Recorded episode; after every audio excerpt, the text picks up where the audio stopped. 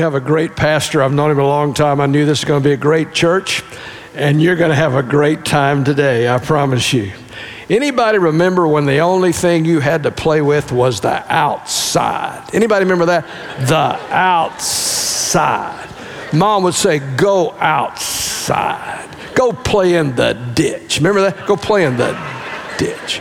Uh, actually, it's easier to travel with my grandkids. You know, I got, I got 11, 11 grandkids. Uh, I, uh, uh, you know, it, things, even that's changed. You know, women do not, especially my wife, does not want to be a grandma. I mean, they, you know, so, so they pick out cute little names. Now, there, there's no grandmas anymore. So my wife picked out Mimi.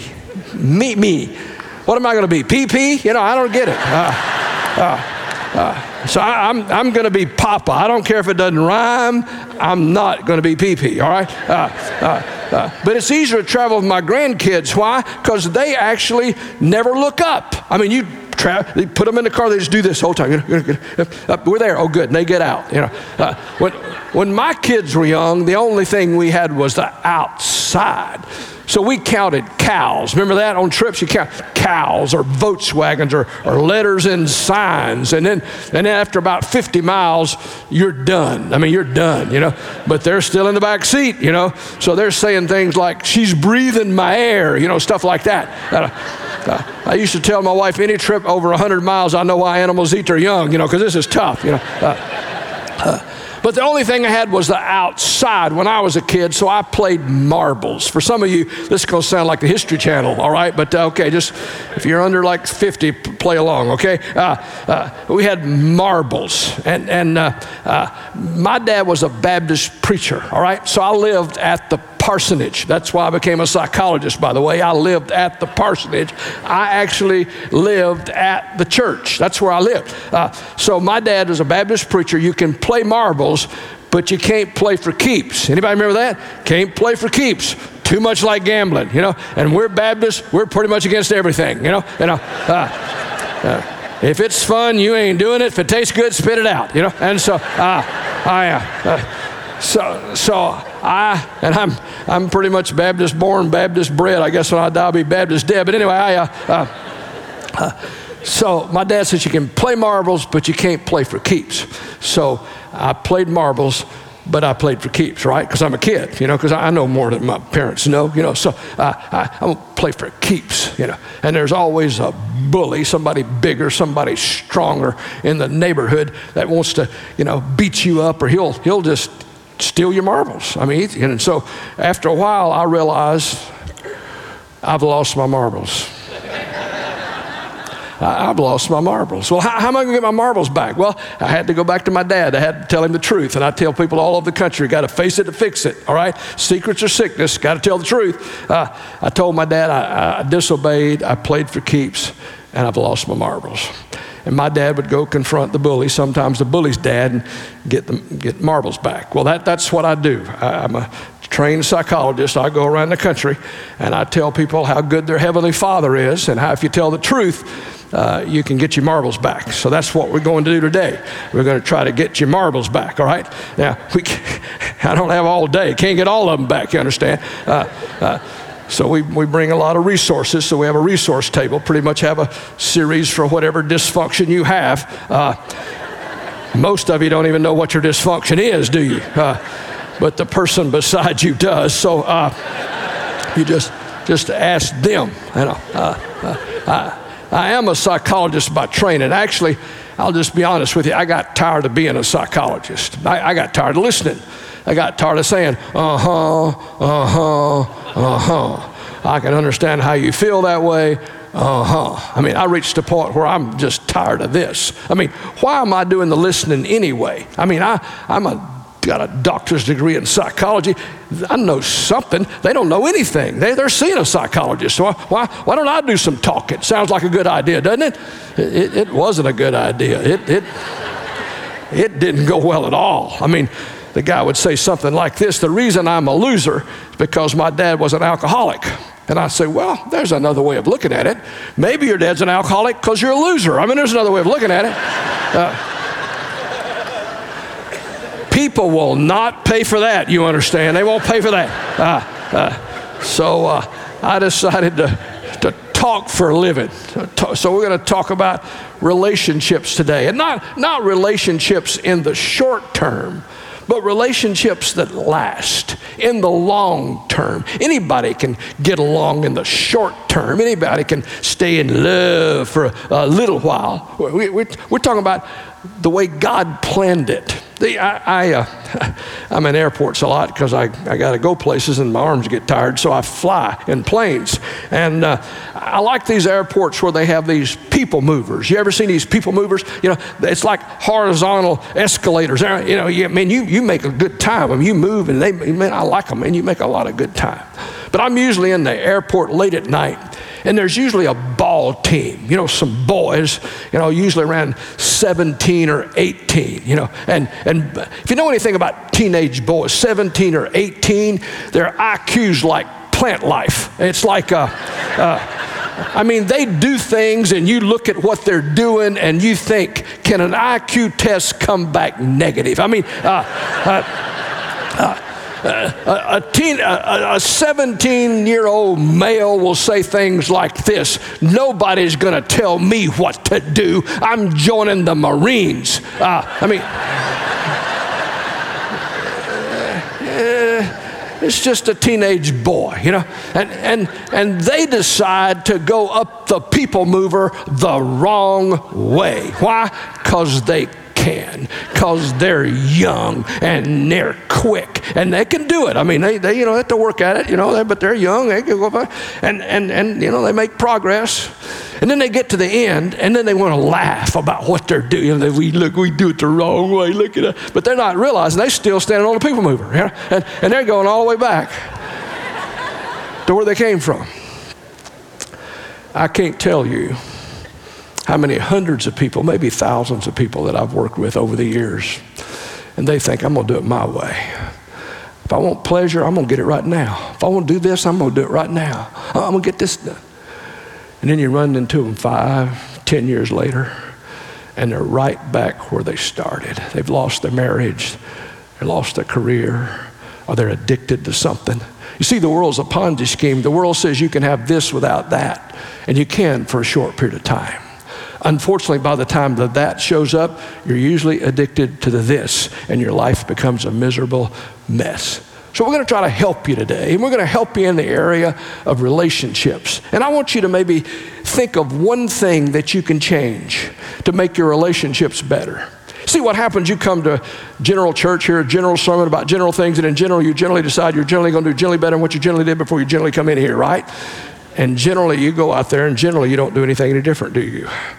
So let's try to get specific about one thing you can do, because here's what I've discovered it's usually just one thing that if you could just change that, it would make all the difference in the world in your life.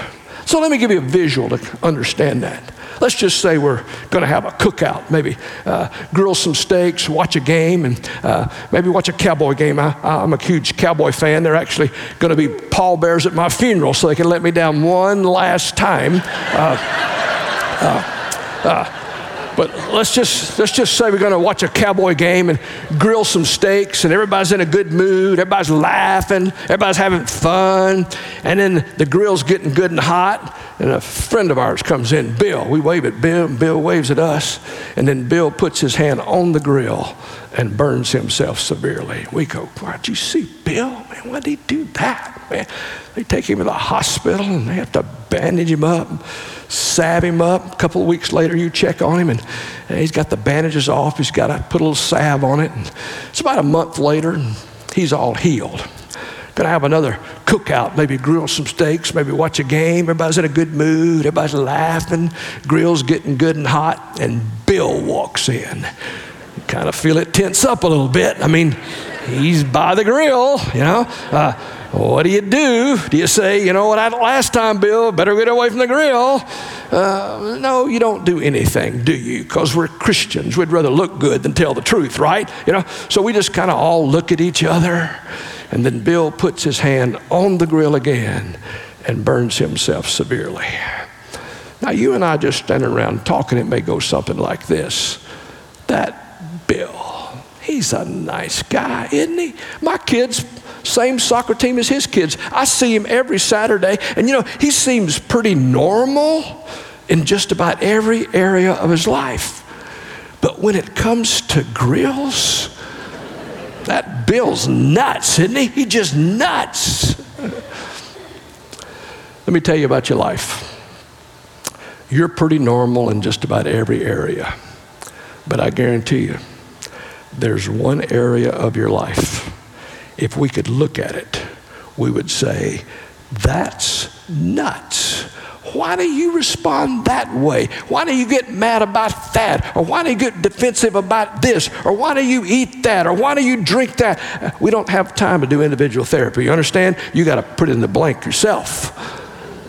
But I guarantee you, there's one thing that keeps you from being the person that God created you to be. And it burns you over and over.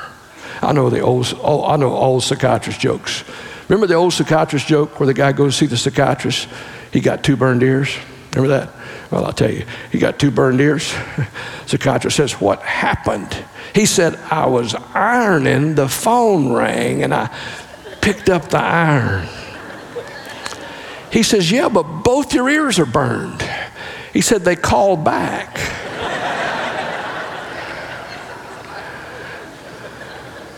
See, that's what your habits do. You say you're not going to do it or eat it or get mad, I don't know what it is, but then you do it. See, at first you control habits, but then habits control you. It's like in Proverbs, there's a verse in Proverbs that says, like a dog returns to its vomit. You don't even want to do it, but you end up doing it. Uh, it it's, uh, it's kind of like this pastor, he, he bought a, a, a used lawnmower from a kid in the neighborhood paid like 45 bucks for it, but he needed a lawnmower and he didn't want to get a new one, so he got this lawnmower and he couldn't get it to start.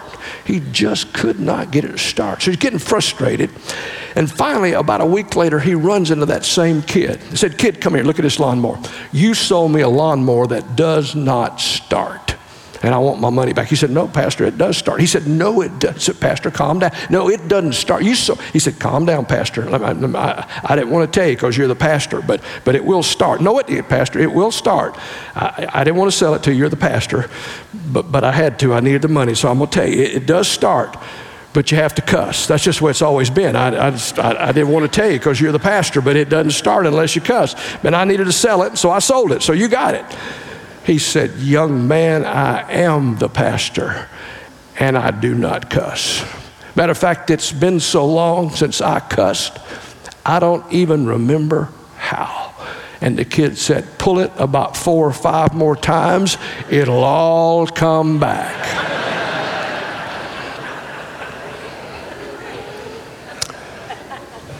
See, that's the way it is with your habits.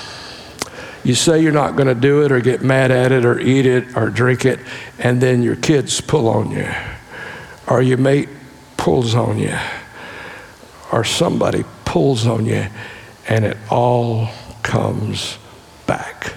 So, we're going to look at maybe one specific thing you can change today as we talk about relationships, because here's what the Bible says in Genesis chapter 2, verse 18 For the Lord God said, It is not good for man to be alone. It's not good to be alone.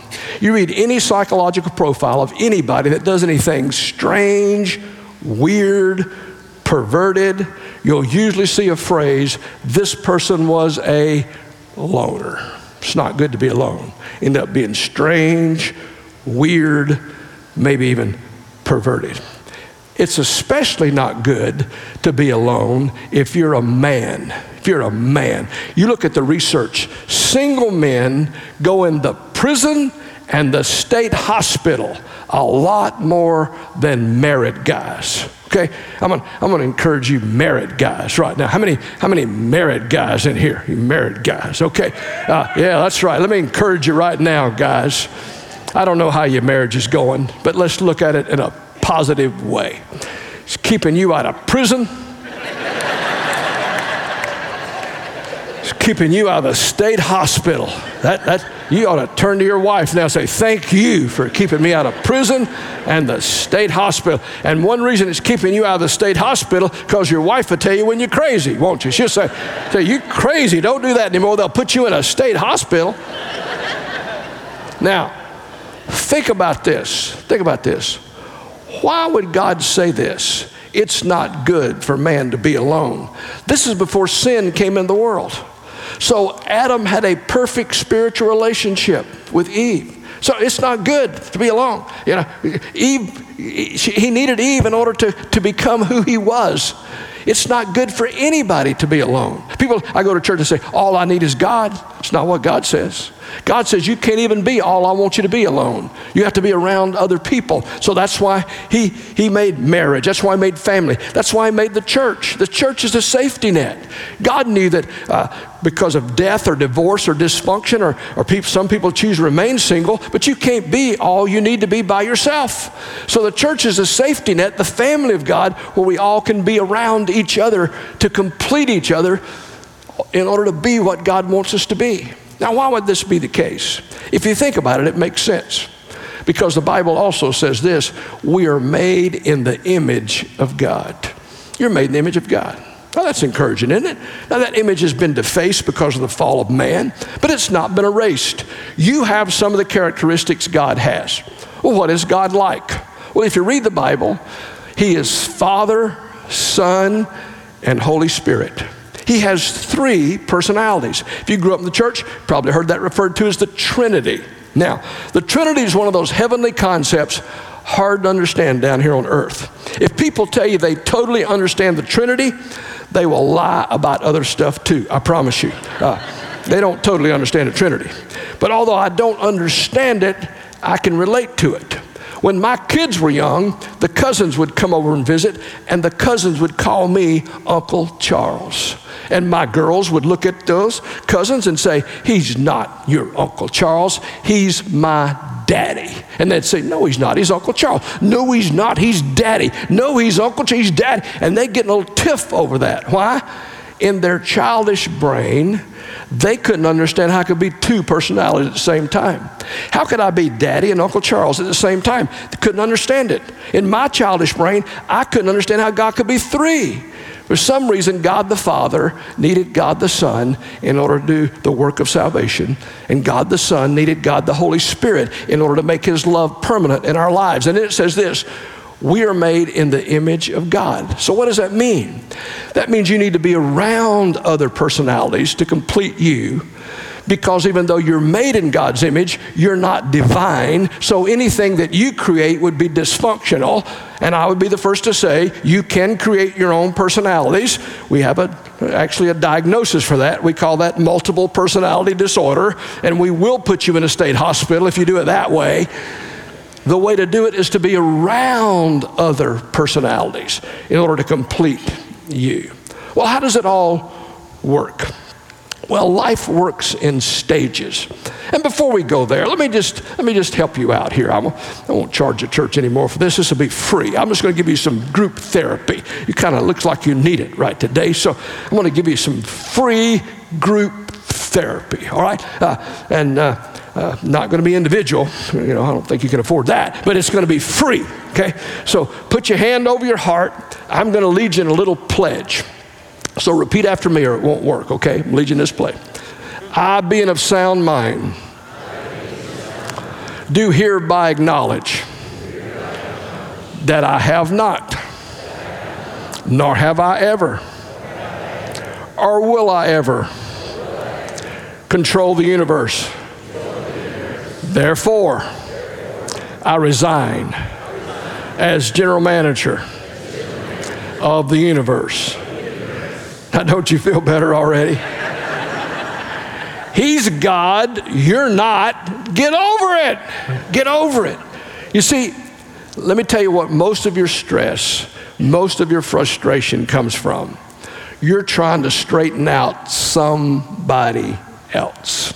If I could just straighten it, if I could just, that's where all your stress comes from. You see, matter of fact, if your goal in life is to straighten out somebody else, the only person you can really be is a mortician. You know, that's the only guy that can straighten people out and they'll stay straight, right? Otherwise, you got to get up every morning and re straighten them again, right? Uh, so, we're not talking about other people today, we're talking about ourselves. And life and relationships works in stages. And the first stage of any relationship is that wonderful stage. It's when you see the good in the situation. Uh, and your needs will change depending on what age and stage of life you're in, by the way. Uh, my, my wife and I are in the empty nest stage of life. People say, when does life really begin? I can tell you. It's when the kids leave home and the dog dies. That's pretty much when life really begins. Uh, uh so, uh, but, but your needs will change depending on how old you are. Uh, for example, I got a guy in my, ch- my church, he's like 90. You know, you can't say old nowadays. He's, he's chronologically gifted. How's that? You know, and, uh, uh, uh and he's, he's dating this lady that's like in her 80s, you know, and of course his buddies are giving him a hard time. And they say, well, oh, oh, oh you going to marry her? He said, yes, I'm going to marry her. He said, well, well, why? Does she have a lot of money? No, she doesn't have a lot of money. Well, can she cook? No, she doesn't cook. Well, does she have a nice house? Well, not really. Well, why are you marrying her? He says, I'm marrying her because she can drive at night. That's why I'm marrying her. Uh, so your needs are going to change a little bit depending on how old you are. You understand? Uh, and matter of fact, I asked that guy how'd it go. He said, I really had to ask her two questions. I said, two. He said, I got on my knees and I said, Will you marry me? And I said, Could you help me back up? So it's just going to change a little bit. Uh, but that wonderful stage is when you see the good. You know, remember the first job you really wanted? You sent out your resume and you got people to recommend you because you thought you'd found the perfect job. You know, you're going to get paid for this, you're going to get off for this, you're going to get to do this. And it was until you went to work, right? And then, well, I didn't know about this and I didn't know about that. That's the way life is. You find the perfect church. It is until you join, and then, well, I didn't know they were here and I didn't know they did that, you know. And, and you find the perfect friend, and they are to get to know them. Everybody's normal to get to know them. And then, I didn't know they did this. I didn't know. Well, that's especially true with relationships especially when you add the romantic factor, the urge to merge factor. You know, when one gland's calling out to another gland, let's get together. You know, that stage of life. And by the way, if you're in that stage of life, that's a beautiful stage to be in, but it's a pitiful stage to watch, isn't it? You know, uh, I used to do premarital counseling, and I quit doing that because I got sick of looking at that stage. You know, I, I, wanted to say, take your hands off each other and listen to me. You know, I'd try to shock them into reality, like have a job, no. Finish school, no. Got any money, no. How you going to live, love. You know. and then they jump on each other again. You know that stage. I wanted to say, I give you five years for this body chemistry to turn to toxic waste, you know. Uh, uh, but we've all been there, hadn't we? You know, I, I mean, I, have been there. I mean, and, uh, and, and guys lie during this stage. I'll just tell you, guys, you know, you know, you lie during this stage. You just got the urge to merge. You lie. You know, I lied. You know, my wife says, You love the mall. Oh, I love the mall. You know, just to watch you shop at the mall, honey, I love the mall. You love shopping? Oh, I love shopping. Man, I was lying. God knew I was lying. I said, That's my boy Charles. Look at him. He's lying. He just wants to merge. Uh, I better teach him a lesson or he'll lie the rest of his life. Birth angel, come here. Send him three daughters. He's going to spend his life in the mall for lying. Uh, well, that's how I,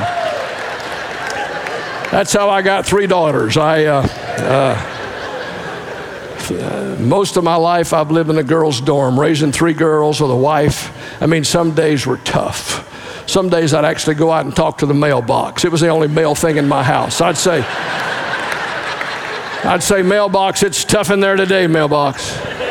Uh, three teenage girls at one time. We had so much hairspray, things would stick in midair. I mean, we had a different. Yeah. But we've all been there, haven't we? That wonderful stage of life but what happens after wonderful? War. You know, opposites attract from a distance, but opposites attack up close. The very thing that attracts you from a distance now starts to irritate you. Sometimes it happens quickly. Guy got up on his honeymoon, looked at his sweet wife, and says, Where's my hot breakfast? Mother always made me a hot breakfast. She said, You want a hot breakfast? Put those Froot Loops in the microwave. That'll be hot. hey, set those cornflakes on fire, buddy. That'll warm you up. I mean, we've all been there, haven't we? Because, I mean, my wife and I made that commitment never go to bed angry. We were up to like the first three weeks we were married. I thought, man, this is a lot harder than what I thought, you know? because I was attracted to her. Because one thing is because she was so organized. Man, I thought, man, that'd be great. I didn't know how organized until we got married. I mean, I knew I was in trouble when she wanted to clean up the rice at the wedding before we went on the honeymoon. And I said, this, this lady's clean, you know. Closets color coded, shoes face north, you know. Put my Diet Coke down and turn around, it's in the dishwasher, and I'm not even through with it yet, you know put the paper down and it's in the trash and I'm not even done. You know, uh, I asked her one time, What do you think God's trying to teach me? He said, He's trying to teach you enjoy things while you have them. You never know when you're going to lose them. Uh, got up one night to go to the bathroom, came back, the bed was made, and I thought, This is just a little much. Just a little much. So we got, we got those personality differences. We got male female differences, don't we? You know, I mean, Men are grow up competition, king of the hill, capture the flag, put a helmet on, and seriously injure the other guy. That's how we grew up. But women grow up cooperating, talking, communicating. And that makes men nervous. We don't know how to talk. We to, we, you know, we think you asked us a question. You're competing somehow, going to find out something about us and make us look bad. You know, that competition. Remember the first trip we went on and Penny said, Can we stop at that rest area? I said, Not till I pass that Chevrolet. She said, What Chevrolet? Chevrolet passed me 30 miles back. I've been trying to catch ever since. That Chevrolet. See, that, that's how we grew up, that, that competition. Men are simple. You see, women are complex. Men are simple. I mean, you go to bed, one head, one bed, one pillow, right? Wrong. I got 11 pillows on my bed. I take six off every night. I put six back on every morning. Why? I don't know why. one head, one bed, one pillows. Why? I thought it'd be. But it wasn't good for man to be alone. He needs more pillows. so we go from wonderful to war. But then we start to wonder. We wonder did we move to the wrong town? We wonder did we join the wrong church? We wonder did we take the wrong job? We even wonder did we marry the wrong person? I uh, get these guys coming to see me when I was in private practice. And they would be all nervous, you know, seeing a psychologist. And I get nervous too. I mean, I've seen some strange people. You know, uh, one guy was so paranoid he thought the people in front of him were following him. That's paranoia, you know. And I, uh, I said, You're not paranoid, you're just not too smart, you know. Uh, uh, one guy had a combination paranoia and guilt. He thought the world was out to get him, but he thought he deserved it. You know, so I've seen some strange people. So he'll lean forward and I'll lean forward and I say, What's, what's your problem? He said, Doc, it's, it's serious. I said, What is it? Uh, I said, Tell me. He'll say, Doc, I think I've married the wrong person. I said, That's, that's your problem? That's it? He said, That's it. I said, Hey, I got good news for you. Everybody else did too. What don't you want to talk about? He says, What do you mean? In a sense, everybody married the wrong person. You married this fantasy person. They look good, they smell good, they never go to the bathroom. You got a perfect person here. And then you get married, you got a real person. They don't always look good, don't always smell good, spend their life in the bathroom. You got a real person here. But remember, the world's a Ponzi scheme. The world wants you to compare your insides with other people's outsides. Wants to compare your fact with some fantasy that the world says will make you happy. These guys used to come in my office and they'd say, Oh, Dr. Lowry, I'm falling in love with my secretary. She listens better than my wife. She dresses better. She's always in a good mood. I say, hey, I got an answer for that. Pay your wife, let her off at four o'clock.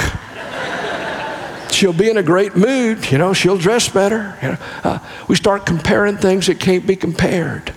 Uh, my female patient said, Oh, Dr. Lowry, if my husband would just listen the way you'd listen, if he'd just be compassionate the way you're compassionate, if he'd look into my eyes when I talk the way you look into my eyes. I said, Pay him $150 an hour like you're paying me. He'll look in your eyes when you talk. My friend, you have two choices in life. Only two. You can tear up that fantasy that does not exist, and you can accept your mate, your kids, your pastor as a gift of God, or else you'll spend the rest of your life tearing up those people, trying to make them look like a fantasy that does not exist, and you'll end up being a very miserable person. Fact of the matter is, relationships just take work. They take work. If the grass is green, it's because somebody's watered it, fertilized it, taken care of it. If the grass is green, nobody appears to be taking care of it, there's a septic tank somewhere. You understand what I'm saying? Life doesn't work like that. But here's the key it's crucial to all I'm going to teach you. You cannot do the work of relationships unless you understand the worship of relationships. Relationships are not secular, they are spiritual. You see, Jesus met a lady at the well. She'd been married five times, okay? Five times. She's now living with a guy, okay? She's taking a whack at trying to find some guy that will measure up. Five of them living with a guy. And Jesus says to her, and he may be saying to you, when are you going to realize a person can never meet your deepest needs? Another person can never love you unconditionally all the time and give you total forgiveness. They will never be able to do that. And if you're looking for another person to do that, you're going to be dissatisfied. He used the word thirsty. And then Jesus said to her, and he may be saying to you, let me give you living water, something that will quench that thirst. Let me love you unconditionally. Let me give you total forgiveness so you will feel loved, so you will feel blessed as a person, so you'll be freed up to love and to bless other people. You see, I believe that the Bible teaches the way you treat other people is an act of worship. Why? Because Jesus was the true worshiper. He gave more glory to God than anybody. So if you want to be a worshiper, you need to do what Jesus did. Well, what did Jesus do? Well, he went to the synagogue. It, it actually didn't go very well when he did, but he went. Uh, we don't really have any record of him singing songs, although he was at a place one time where they sang a song when they left. So the very things we call worship, going to church, singing songs, you know, well, you probably do a lot more than that than Jesus did. But what did he do? Out there, not in here, out there, Jesus loved people the way God wanted them to be loved. Jesus blessed people the way God wanted them to be blessed. You see, I believe worship is not it's more about not raising your hands, it's about reaching out your hands. You see, coming here is easy. out there is hard, you see. Uh, Jesus, you say, how do you know it's worship? Well, in 1 Peter chapter 3, verse 7, talking to men, it says, Men, if you don't dwell with your wife in an understanding way and make her a joint heir, your prayers will be hindered. Your prayers are going to be answered depending on not how many times you come to church, not even how much you give to the church. It's going to be dependent on how you treat people primarily the people in your family. Then it goes on to say in verse 8, all of us, and it talks about having a humble spirit and a mind, but verse 9 is a powerful verse. 1 Peter chapter 3, verse 9 is a powerful verse in the Bible. It says this Even when people do evil against you, you don't do evil back. Even when they revile against you, you don't revile back but contrary. In other words, different than the way you think you ought to react, different than the way the world says react. Here's what you do you don't return evil for evil or reviling for reviling. you bless them. You bless them. Why? Because God says this is why you are called, that you will inherit a blessing. See, you will inherit a blessing. So then he goes on to say, you're going to love your life. You're going to see good days if you live your life this way. And verse 12 is just the opposite of verse 7. It says, God's ears will be open to your prayers. In other words, the way you treat people is an act of worship. And here's why it's crucial in relationships because people deserve, they need love the most when they least deserve it. Let me tell you about my wife when she's in a good mood and things are going well and my schedule's full and there's money in the bank and the grandkids are doing good and people are buying my books and CDs, which I'd appreciate you would, uh, she's in a good mood. But it, and it's pretty easy to love my wife. But sometimes she's in a stinking mood no money in the bank, grandkids are messing up, schedule's empty, nobody buying any books. And I say something nice to her, and she says something ugly back to me. That's when she really needs my love. And that's when I really don't want to give it to her. I want to say, stick it in your ear, lady. I deserve better than this. But that's when I can love her as an act of worship. I can love her when she's a jerkette. Why? Because God loved me when I was a jerk. That's why. She can love me when I'm a jerk. Why? Because God loved her when she's a jerkette. That's why we've been married over 40 years. That's why we married, that's why we married the rest of our lives. That's why we grow and break our hips together. why? Because we see it as an act of worship.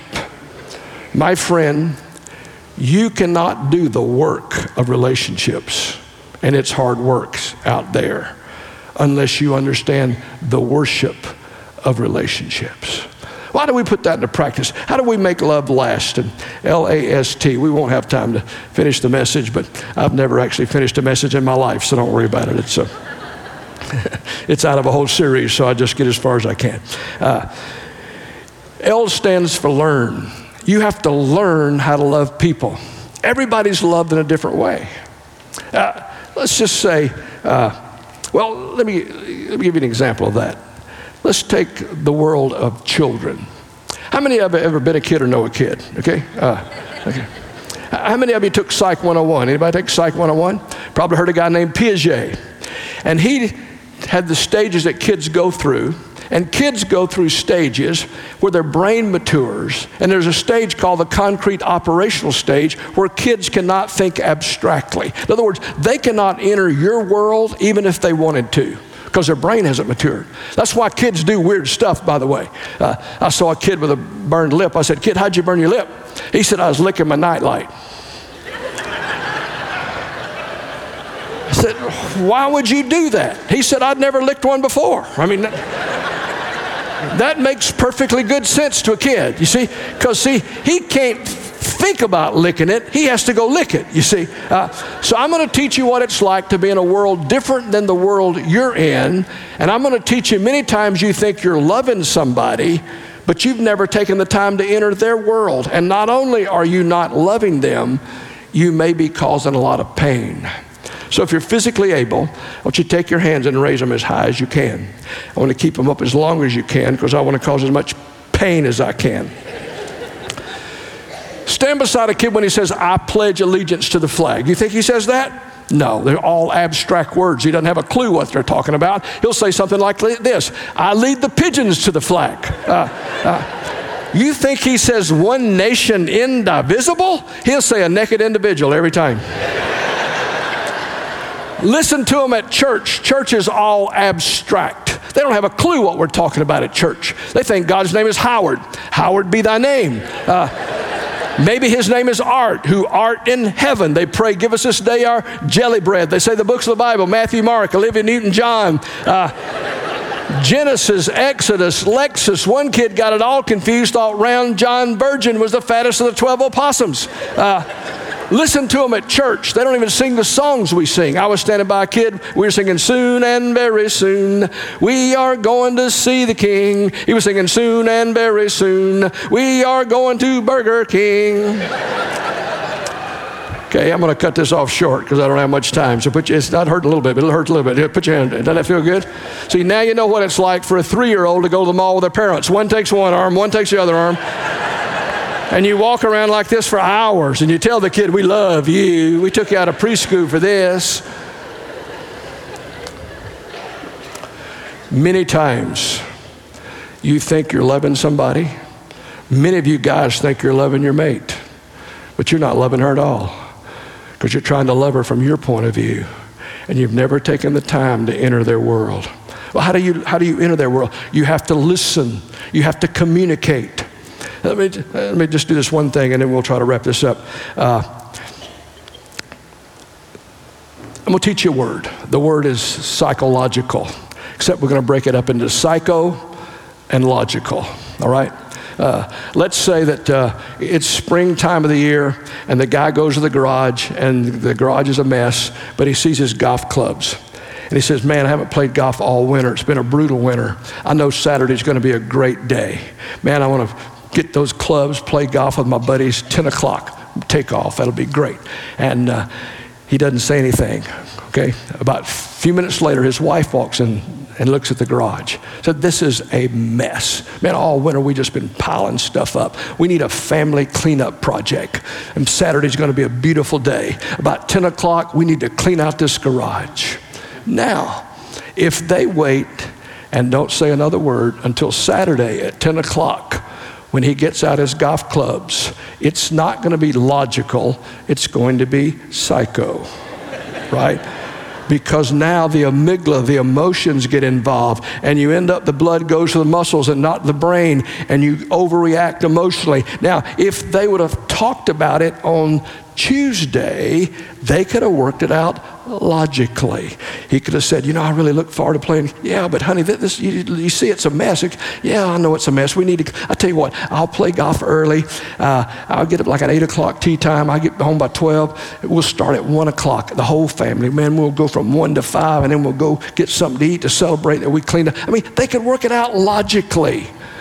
But so many people don't work it out they have it out because they wait until the emotions get involved and they have psycho communication, not logical communication.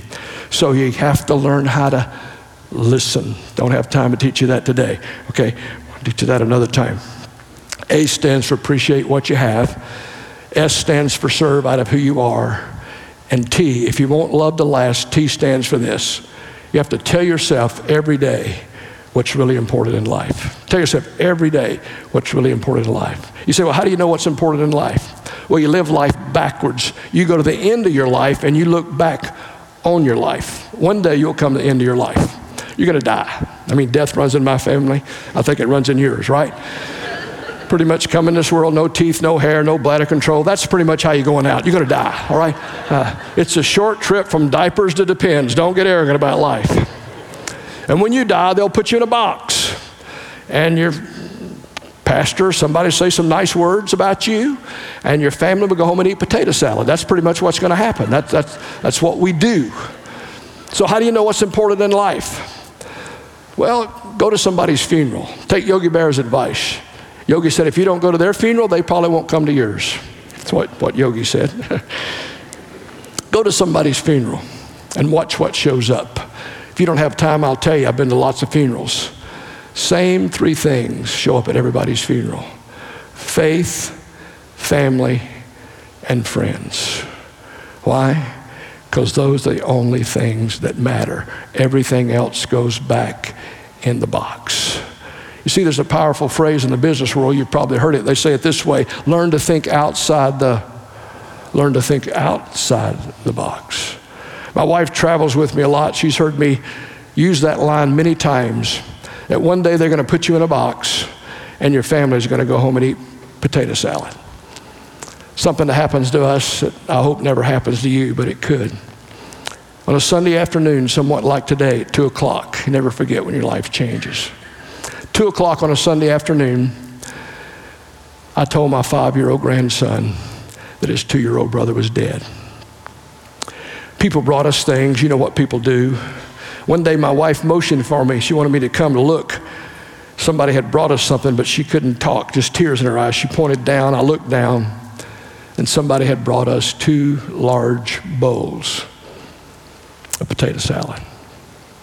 And my wife said this it happens to everybody, it even happens to us. And then she said, when you go around the country and you tell that potato salad story, you tell those people if they have someone to love, they need to love them now. If you have someone to forgive, you need to forgive them now. I hope you meet my wife one day. Uh, she has a lot of class. Uh, you've heard me speak. You know I have a PhD, but I have no class. Uh, I have no culture. She's tried to culture me up, give me class, take me places. You know, uh, she said we are going to New York to the Met. I thought we are going to a ball game. I was pretty excited about it. Come to find out, we went to this museum. She loves museums. She loves the opera. I don't get the opera. My neighborhood, you shot a guy, he died. He didn't bleed and sing for 20 minutes. He just died. Uh, uh I, I, don't get the opera, you know. Uh, she likes the ballet. I don't get the ballet. I told her if they got taller men and women, they wouldn't have to stand on their tiptoes. Everybody could relax, have a lot more fun. But we went to Paris, France for our anniversary, and she wanted me to go to the Louvre. For you guys, the Louvre is one of the largest museums in the world. It's huge. It's like the state of Maine. And if you get the chance to go to the Louvre, I'd pass it up. Uh, a lot of naked men statues. I don't get it, but uh, uh, uh, but I went. Hey, I'm a, I went. I spent a day at the Louvre. Okay, I love my wife, uh, but I found out something. The Mona Lisa, the masterpiece, was stolen from the Louvre. It was missing for two years. They knew they'd eventually get it back because you can't sell the Mona Lisa at a pawn shop. I mean, they knew they'd get it back. They just didn't know when. So for two years, they left a blank space on the wall where the masterpiece used to be. Here's what they found out more people came during that two year period to look at that blank space on the wall where the masterpiece used to be than the previous 12 years put together to look at the real masterpiece. And you say, that's weird. No, that's normal. That's me, and that's you. Because you don't appreciate the masterpieces that God brings into your life until they become blank spaces. If you have someone to love, you need to love them now. Because I have no class, I like country music. My wife says, that's an oxymoron, country music. She says it doesn't go together. And some of it is pitiful, isn't it? Papa loved mama, mama loved men, mama's in a graveyard, papa's in the pen. No redeeming social value there whatsoever. But I heard this years ago. I hear tell of millionaires and billionaires and such who gathered all the treasure in the world and they still don't have enough. If money could buy peace of mind, I guess I'd have it all. But all the money in the world won't hold you when you fall. And then it says this have a roof over my head, my kids have all been fed, and the woman I love most lies close beside me in my bed. Lord, give me the eyes to see exactly what that's worth, and I'll be the richest man on earth. My friend, the Bible says the same thing in the book of Ephesians. It's called the eyes of the heart. Let me encourage you if you're a Christ follower, it says you're incredibly rich because he who is incredibly rich became poor so that one day you'd be incredibly rich. Let me tell you how rich. So rich you would even inherit the riches of eternal life. That, my friend, means this. Not only can you think outside the box, one day you'll live outside the box. You see, Jesus is the only one that makes relationships last. Let's pray. Father, thank you for our time together. Lord, if there's someone here today that's never trusted you as Savior, give them the faith to believe, not in a religion, but in Jesus Christ that came, that lived the life they could never live, and died the death they could never die because he wanted them and their, in his forever family. All you ever wanted was a family, and you'd included us. Give someone the faith to believe. Give the rest of us one specific thing we can do to live the kind of life you created us to live. In Jesus' name we pray. Amen. Would y'all help me thank Charles?